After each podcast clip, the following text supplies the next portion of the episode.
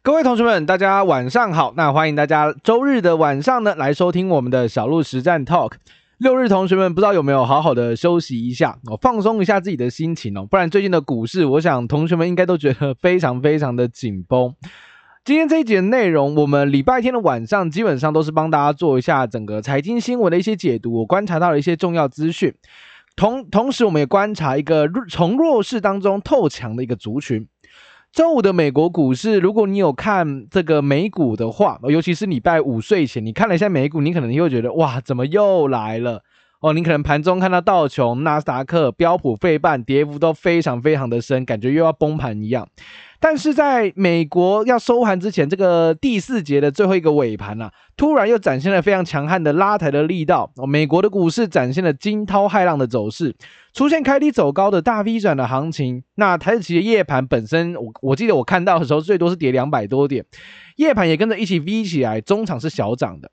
行情跌了一大段之后呢，目前正在相对低档的位置，一直一直在进行所谓的触底反弹的测试。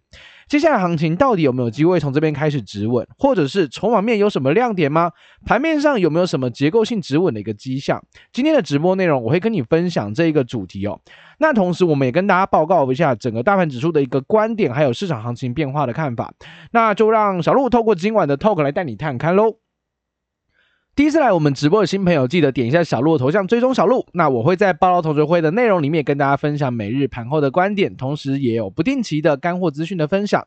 所以如果你你想接收到最及时的小鹿的内容推播通知的话，要记得去追踪一下小鹿的账号哦。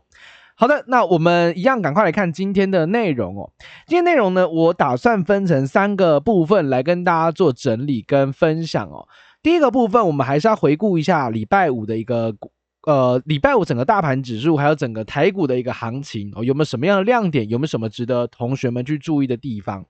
那第二个则是国际消息面的探勘，在这一个礼拜或者是这礼拜六、礼拜天当中，其实呃有一则新闻或者是有一个面向的新闻频繁的出现，那我们稍微带同学们来探勘一下。最后一个，也就是我的第三个呃题目，就是结构性的止稳真的出现了。盘中虽然看起来指数不是说非常的强，但是弱中透强的族群性有慢慢的冒出头来，这个就代表着行情其实真的没有想象中这么的弱势，因为是有多方火种存在的。好的，那我们赶快来看一下礼拜五的一个股市的回顾吧。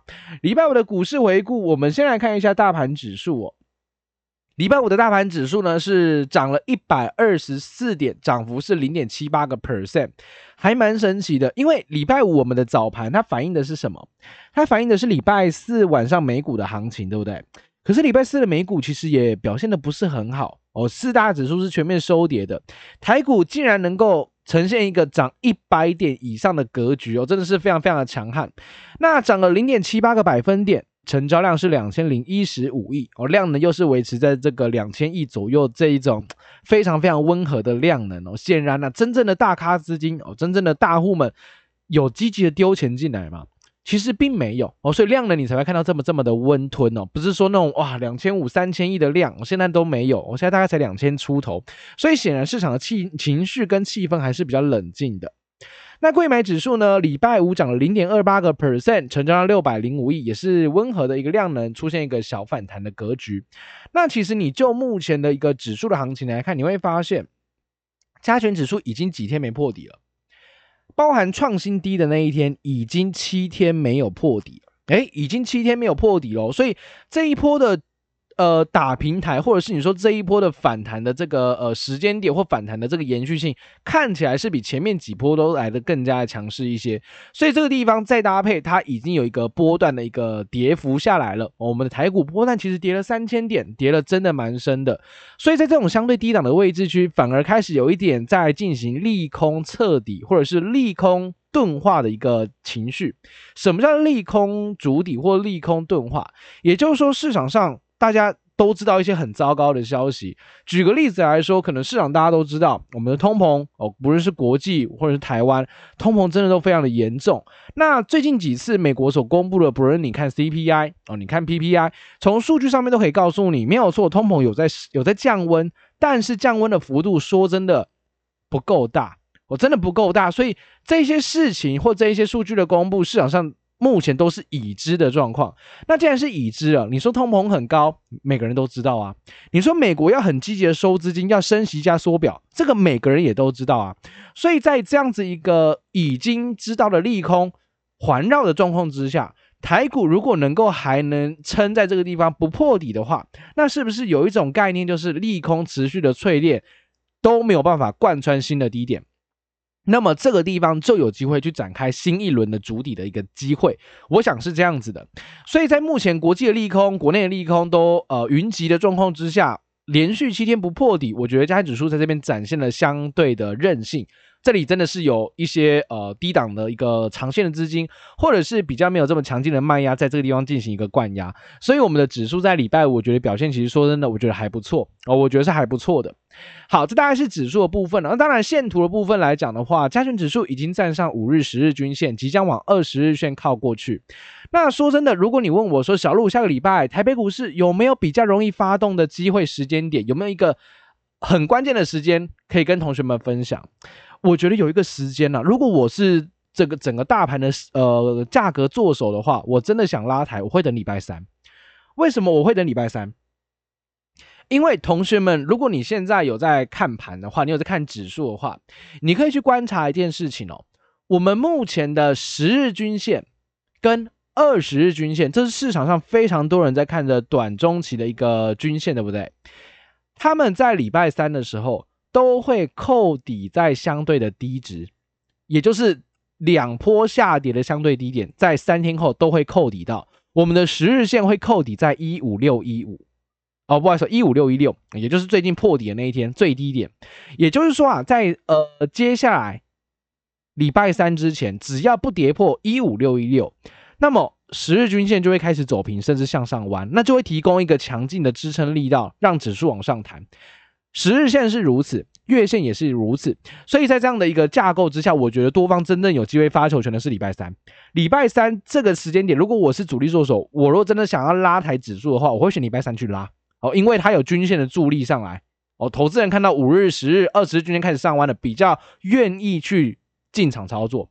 所以我觉得，呃，下个礼拜有一个非常重要的观察时间点，就是礼拜三有机会伴随着均线扣底相对低值展开下一波的反弹攻势啊，这是我从指数上面的技术线技术线图所观察到的一个现象。好，那大概是线图的部分，那我们来看第二个好了，就是汇率的部分，也就是资金流向哦。台币整体的贬值趋势，你说结束了没有？说真的。贬值的趋势，大贬值的整体的一个大方向还没有改变，但是短线上台币已经有止稳的迹象，止贬的迹象，因为它已经慢慢的改变它行情的惯性。之前每一次台币在贬值的时候啊，连十日线都破不了，然后十日线都直接守稳，一直给你这样子拉上去。但是在礼拜五收盘的时候，我们的台币已经跌破了十日均线，换句话说，它开始有一些升值的态势出来了。开始在升值了，所以在这样的一个前提之下，我们就可以知道，我们就可以预想到外资可能有一些回流的状况。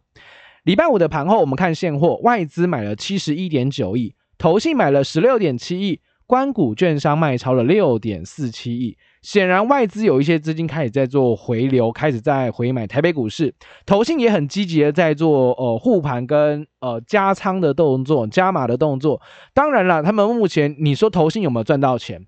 当然没有啊，哦，当然没有，因为这一波跌势非常的凶猛哦。我们的投信从一万八千多点一路跌到现在，当然满手套牢，当然是满手套牢的，所以不会因为短短的几天反弹就开始赚钱哦，这是不会的。但是他们很愿意丢真金白银进来到市场当中，我觉得这就是一个非常良好的讯号哦，至少他们是真钱在跟你这样丢进来的哦，所以我觉得这是一个还不错的参考价值。那外资也悄悄的小幅度回流，我觉得这也不错哦。至少从现金呃资金流向的部分，我们可以看得到没有积极性的汇出啦哦。否则如果真的有积极性的汇出，台币应该续贬，台币的贬值力道应该在在加大，但反而是没有观察到这样的现象的。所以在资金外流的部分，我觉得同学们可以稍微喘口气哦。目前看起来是有一些呃升值的一个态势出现了。好，那这是现货的部分。最后，我们来看一下期货跟选择权啦。那当然就是法人的杠杆的部分。外资期货的净多单已经来到五千五百九十三口。你上一次看到外资净多单的时候是在二零二零年的十二月。从二零二零年的十二月之后，外资基本上是一路的放空，有没有印象？外资期货空单一路的往上加，一路的往上加。那目前又再度翻多，而且是扩大了口数，来到五五九三。那我之前一直抛同学一个问题，同学们现在应该有心里有答案了，对吧？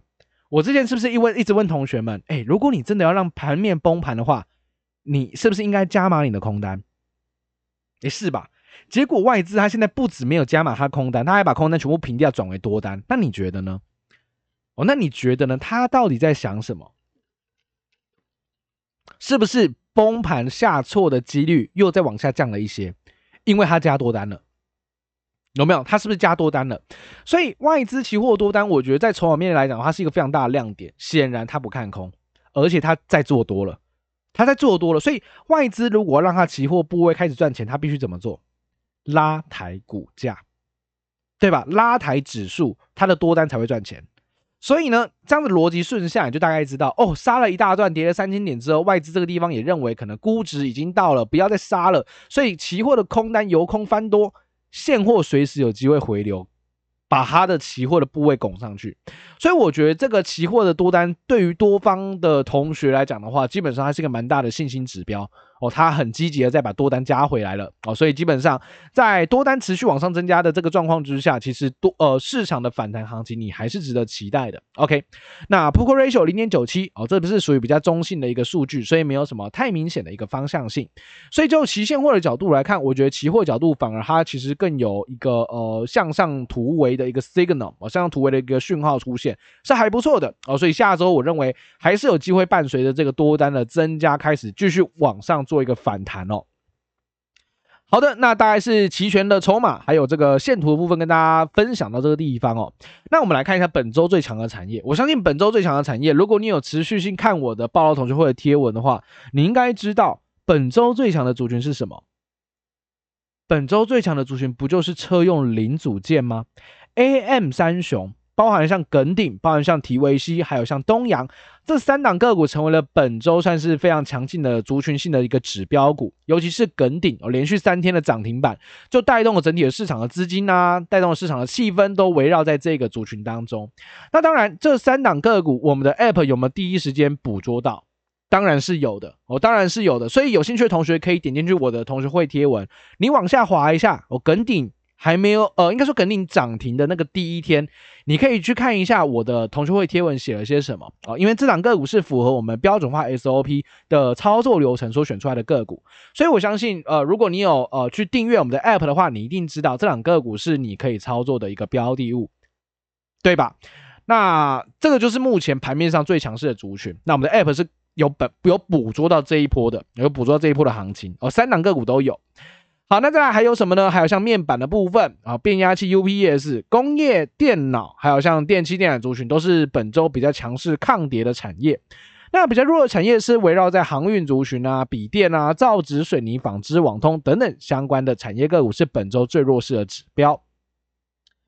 好的，好，那我们赶快来看一下国际消息的一个探勘吧。既然我们都知道礼拜五的台北股市看起来其实结构上不差，筹码其实有亮点的。那国际在这个一个礼拜或这礼拜六日有没有发生什么样比较值得呃同学们去关注的一个消息？我觉得呃应该这么说吧。我逛了一下整体的国际消息哦，其实我觉得呃最重要的应该还是围绕在一个主题啦。所有的人都在讨论一件事情，就是。目前美国通膨很严重，大家都知道。那大家知道德国的通膨也很严重吗？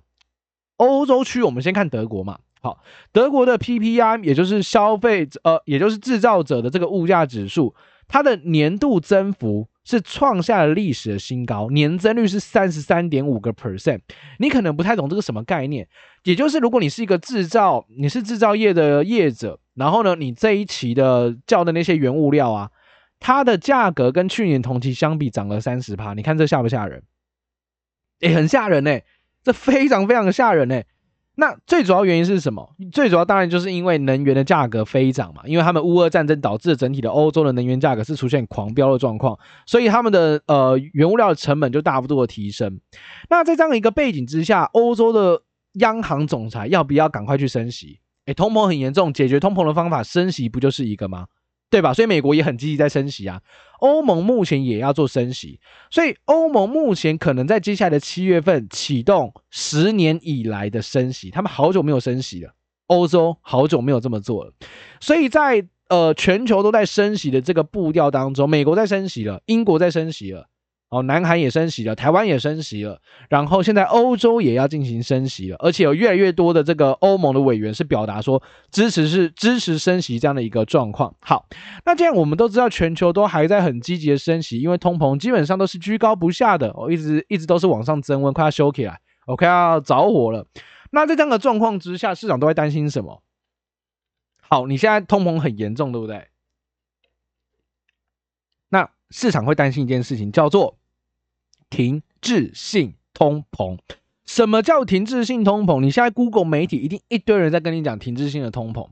停滞性停滞性的通膨的概念是什么？概念就是说，目前的通货膨胀很严重，然后经济的成长反而是停滞的，所以叫停滞性的通货膨胀。经济成长停滞，通货膨胀延续。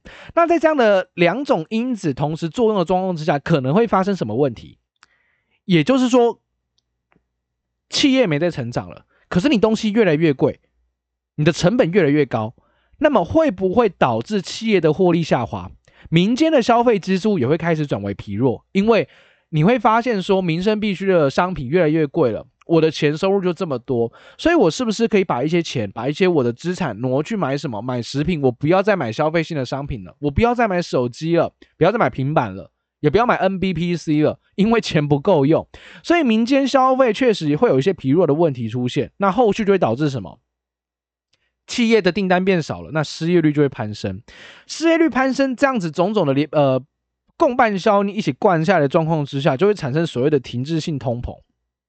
而且不只是美国会有停滞性的通膨，全世界都面临着高通货膨胀加上呃经济成长有一些趋缓的力道，哦，全世界都在发生这样的一个格局。所以目前如果你说，我觉得最值得关注的一个国际消息，大概就是所谓的停滞性通膨吧。那你说停滞性通膨，美国会不会发生？当然，美国会不会发生这件事情，不能说呃一个简单的论点就把它盖棺论定了，因为实际上影响经济的因子真的非常非常的多。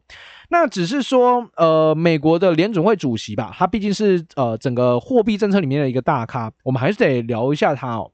他基本上认为说，接下来经济的成长跟他要积极的去收回资金，去进行所谓的升息跟缩表，其实是。能够让整体的经济软着陆的，也就是说，他认为不会侵害到实体经济的成长，他认为他可以解决的，哦，他认为可以解决的。OK，那至于能不能解决，其实各大的投资银行都试出很尴尬的想法了。有些人认为说美股可能还会继续大幅度的衰退，有些人认为说美股大幅衰退几率很低哦，因为这件事情本身就已经有积极的解决方案，升息跟缩表。那至于我怎么去，我怎么去看待这件事情，其实说真的。停滞性通膨到底会不会发生？我不知道，我不知道，我没有百分之百的把握可以告诉同学们说它一定发生，或它一定不发生。我相信连鲍威尔他自己也不知道会不会发生。但是我们能够关注的是什么？我们能够关注的是市场的行情价格面对这样子的一个讯息时，它是怎么反应的？这是我们投资人可以做到的事情。什么意思？也就是。你看到停滞性通膨，它对于股票市来讲是利多还是利空？应该是利空，对吧？停滞性的成长，然后通膨那么严重，但是利空嘛。但是这件事情你我现在都知道喽，有在听我们直播的同学们，你应该都知道了哦。所以美国现在在讨论停滞性的通货膨胀。那如果大家都知道有停滞性通膨了，那就股价还不跌，那你要去思考的是什么？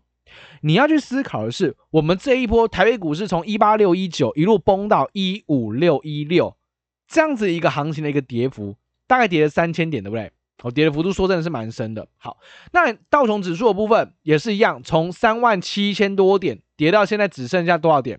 只剩下三万一、三万二这个地方，波段跌幅也将近两成，有没有可能已经 price in？什么叫 price in？已经反应。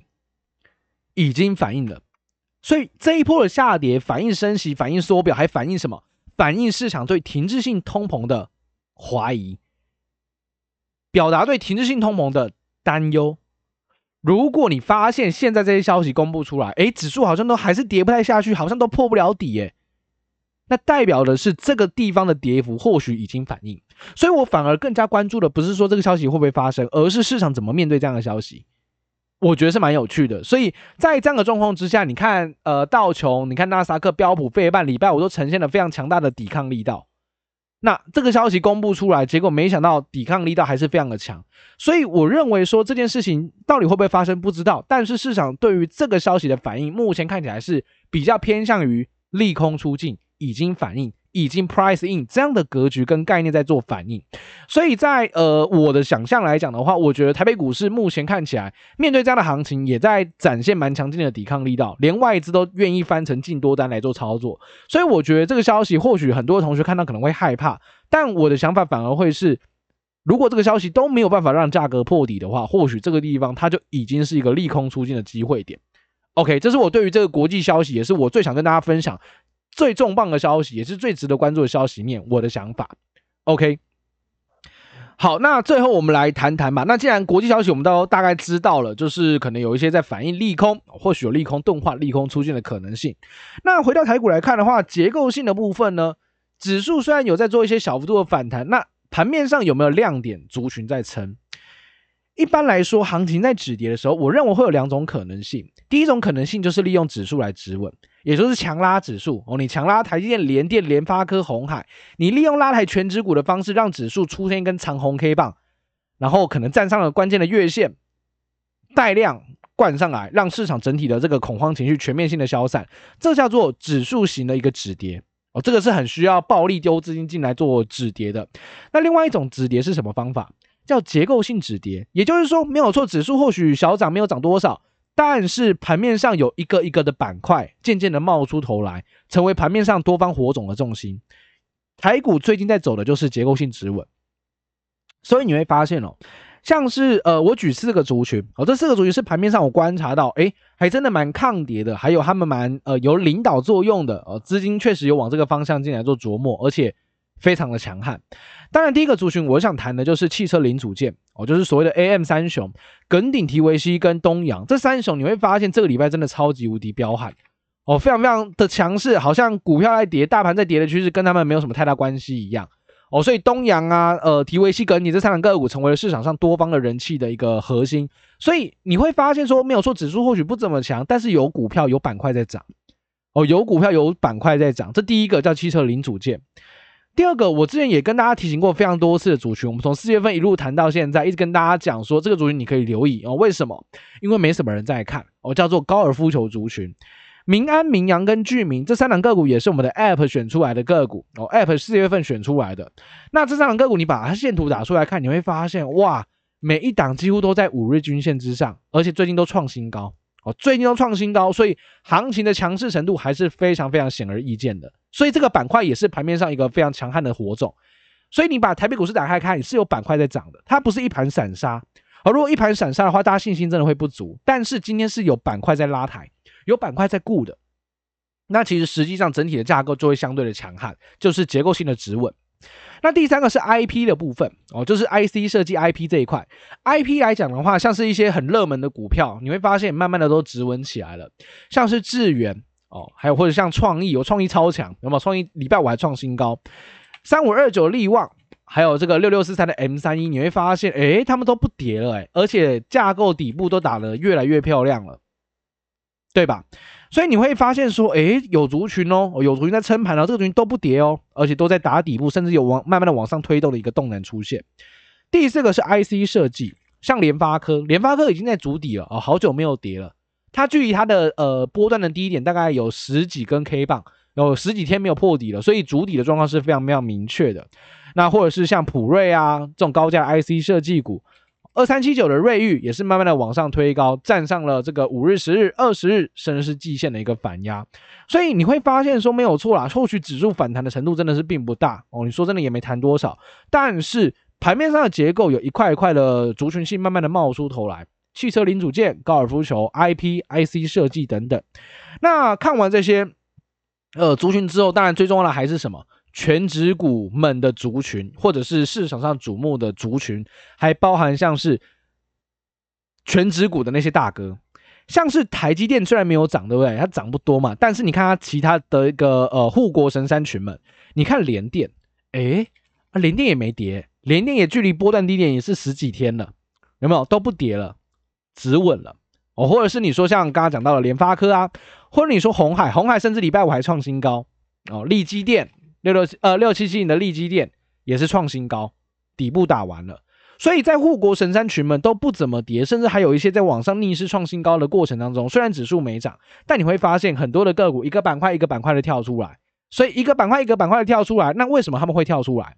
当然是有主力法人大户进场做一些琢磨，所以在这样的一个状况之下呢，我会发现说族群性越来越多，做结构性的止稳，台北股市。再搭配外资的期货多单哦，是有持续性的加码，所以我认为下个礼拜往上推动的机会还是相当的高哦，有机会再继续走一个反弹波的行情。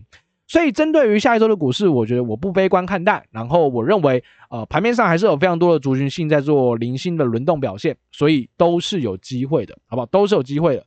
所以我鼓励同学们在这个位置，你还是可以开始做一些小量多单的操作。你说小路，我这边不敢做太多的操作，没关系。真的没关系，你就小幅度的操作，你拨个十 percent、二十 percent 的资金做一下小幅度的操作就可以了。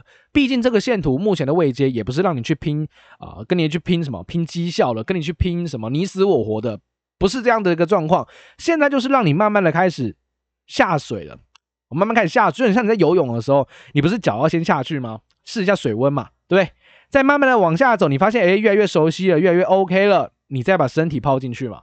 这概念是一样的，我们目前就是要先把脚踝放到水里面这个阶段，我要开始一样去试多单，好吧？开始去试多单，停利损设置好，我觉得都没有什么太大的问题。那如果你不知道说小鹿，我我不知道接下来什么样的族群是有机会的，我们的 App 这次捕捉到汽车零组件，四月份捕捉到高尔夫球族群，那你可以去掌握一下下一波有可能有什么样机会点出现，直接去下载我们的 App，我们的 App 是 Free Download 的，你可以先下载下来体验看看。什么样的族群性有机会被我们的 App 给选到？如果你也观察出来了，那市场资金确实就有机会往那个方向靠拢。那这就对你来说就是一个操作上面的一个参考。OK，好的，那希望今天的这个直播内容对于同学们礼拜天晚上的收心跟做功课是有帮助的，也希望帮大家做一下心灵的马杀鸡，不要太过担心哦。行情已经有跌过一波，不是完全没有跌。那跌已经跌过的状况之下，你反而应该反向去思考。很多时候机会都是在危机的这个另外一面了，我，真的是这样子，好不好？那希望今天的直播内容对同学们有帮助，感谢同学们的按赞哦，也希望同学们今天晚上的内容是有吸收进去的。好，那今天直播内容呢就到这地方结束喽，感谢同学们的收听，我们明天见，拜拜。